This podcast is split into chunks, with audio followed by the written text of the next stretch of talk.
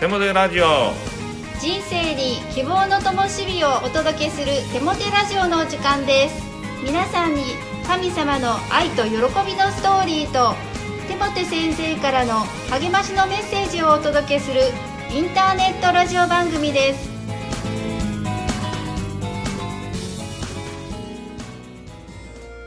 テモテ先生、放送開始からいっかげつ経ちましたが、反響はいかがですか？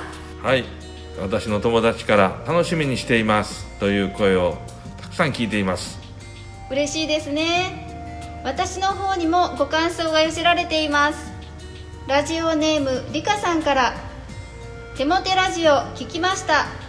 ゆったりほっこりした時間をありがとうございますとのことです。皆さんからのご感想が励みになります。どんどんお寄せくださいね。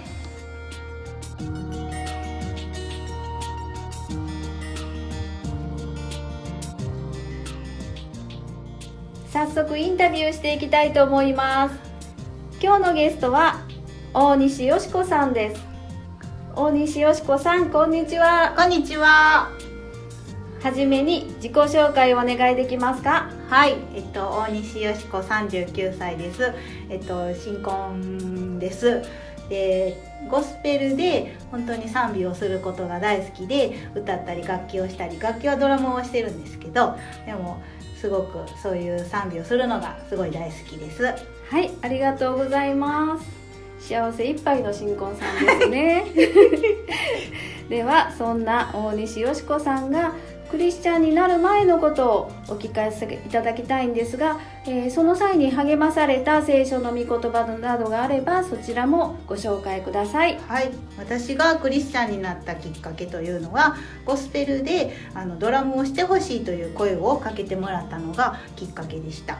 で、練習の時にお祈りをするっていう時間がありまして、その日に私の悩みを言ってみんなにお祈りしてもらいたいなっていうふうに思わされて、でその時の悩みというのが人間、人間関係においてもっと良くしてほしいなっていうことだったので、あの祈ってもらいました。そしたらその日まで本当に顔を合わせたら喧嘩をしていた母と本当にどんどんどんどん関係が良くなっていって、お祈りしてもらったその日から本当に今の今まで喧嘩がないんです。で、それをきっかけに私は、あ、もしかしたら私にも神様っているんかもしれない、信じてみたいで、信じたらもっと私の人生良くなるかもしれないなっていうふうに思いまして、あのそれをきっかけに聖書を学び始めたんですね。で、その時に聖書の中にある、私の目にはあなたは高価で尊い、私はあなたを愛しているっていう、その時に聞いたその御言葉に本当に心が救われて、ああ、神様に愛されてるんだって、その喜びにあふれて、もっともっと神様のことを知りたいなと思ってクリスチャンになりました。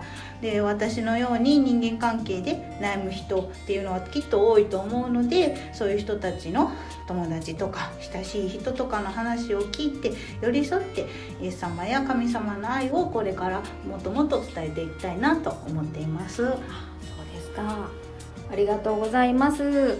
本当に祈りによる体験、またね、神様に出会うことで愛された存在っていうことを知ることができてよかったですね、はい、ありがとうございました。今日は大西よしこさんの体験談をお聞きしました。リスナーの皆さん、いかがでしたか？それではテモテ先生に励ましのメッセージを語っていただきましょう。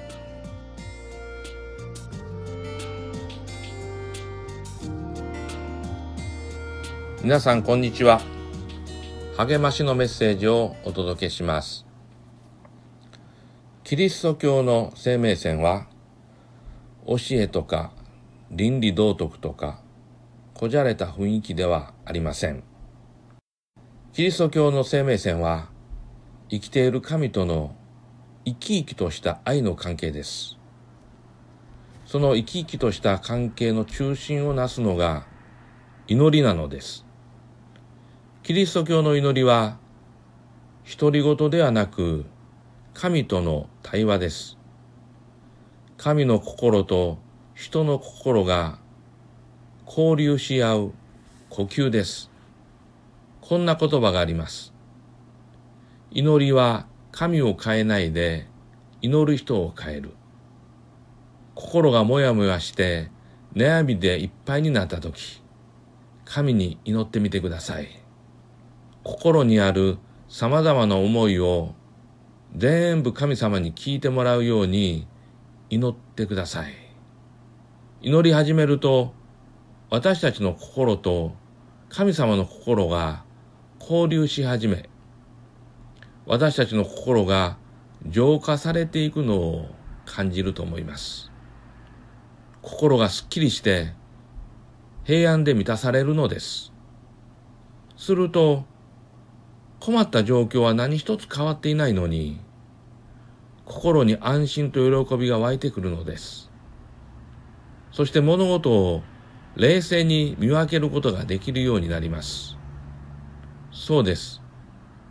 祈りほど実用的なものはないのです。祈りほど神を体験できるツールはありません。祈っている暇などない。そのようにバタバタしていると、結局空回りが多くなってイライラして、かえって面倒なことが起こります。実は、急がば回れではなく、急がば祈れなのですね。あなたがクリスチャンでなくとも、聖書が教える誠の神に祈ることができます。このような呼びかけで祈ってみてください。イエス・キリストの父なる神様、このフレーズです。このフレーズで神に呼びかけると、そこからあなたの祈りが始まります。心を全開して神に話しかけてみてください。あなたの人生が良い方向に動き始めます。聖書の言葉、何事も思い煩ってはならない。ただことごとに感謝を持って祈りと願いを捧げ、あなたの求めるところを神に申し上げるがよい。そうすれば、人知では到底計り知ることのできない神の平安が、あなた方の心と思いと、キリストイエスにあって守るであろう。ピリピ人への手紙よん章ご節からなな節。お祈りします。神よ、私たちに祈りという手段を与えてくださったことを感謝します。私たちはいつの間にか祈りを最後の手段にしてしまうことがあります。でも、祈りこそ最初の手段、途中の手段、締めくくりの手段にすることができますように。イエス・キリストの皆によってお祈りします。アーメン。